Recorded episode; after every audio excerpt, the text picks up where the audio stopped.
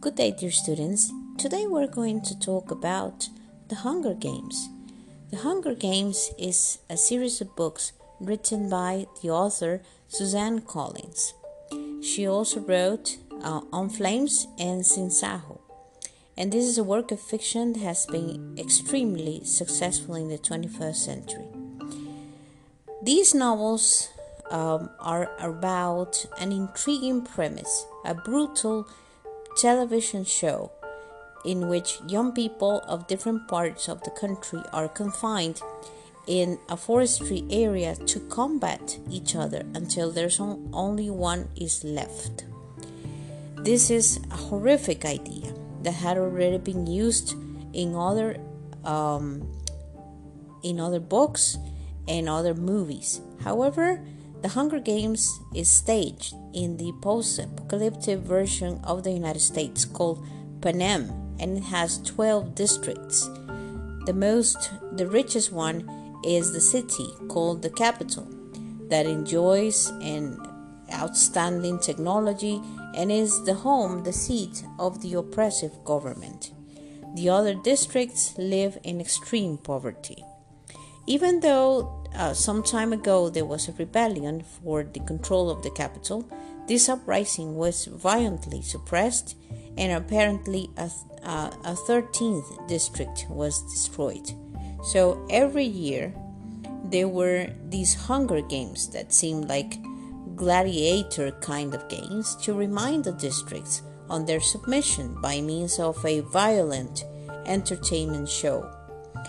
Every district is going to elect a teenager boy and a girl as a tribute, and they are taken to the capital to combat in these televised games. The winner of each one of the districts is being awarded with food and all kinds of supplies. So, where is the power of the Hunger Games? There's this girl, Katniss. Katniss comes from the 12th district, where life is unusually hard for the standards of Panem, until the point where being hungry is the frequent status. Yes? So, the first novel of this trilogy accomplishes this narration in which we are wondering how is this protagonist going to survive in this terrible fight, and we eventually see how the importance of the nature of friendship and loyalty, the difference between love and friendship, and the need for independence are important to the young adults that are the public for these books.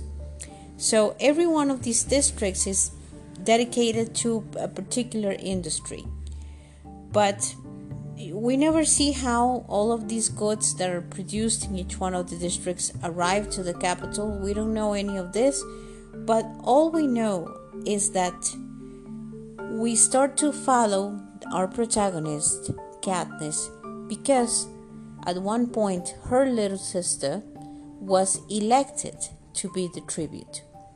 So immediately, when she saw that her sister was going to be sacrificed and she was only a little girl, she decided to speak up and volunteer to be the tribute for District 12. So the power of speech is perfectly synchronized with Katniss speaking up to save her sister, and eventually Katniss also becomes a symbol of freedom, a symbol of fight and struggle. Everybody looks up to her. Everybody feels like she represents their need for independence. So Katniss, even though she didn't want to play that part, even though she was only good at archery, but she just wanted to save her sister, and eventually she ends up winning the Hunger Games, in which she participated with the other boy from District 12. But the point here is how powerful it is when you open your mouth to say something important, to say something that inspires others to do something. This is the power of speech. Have a good day.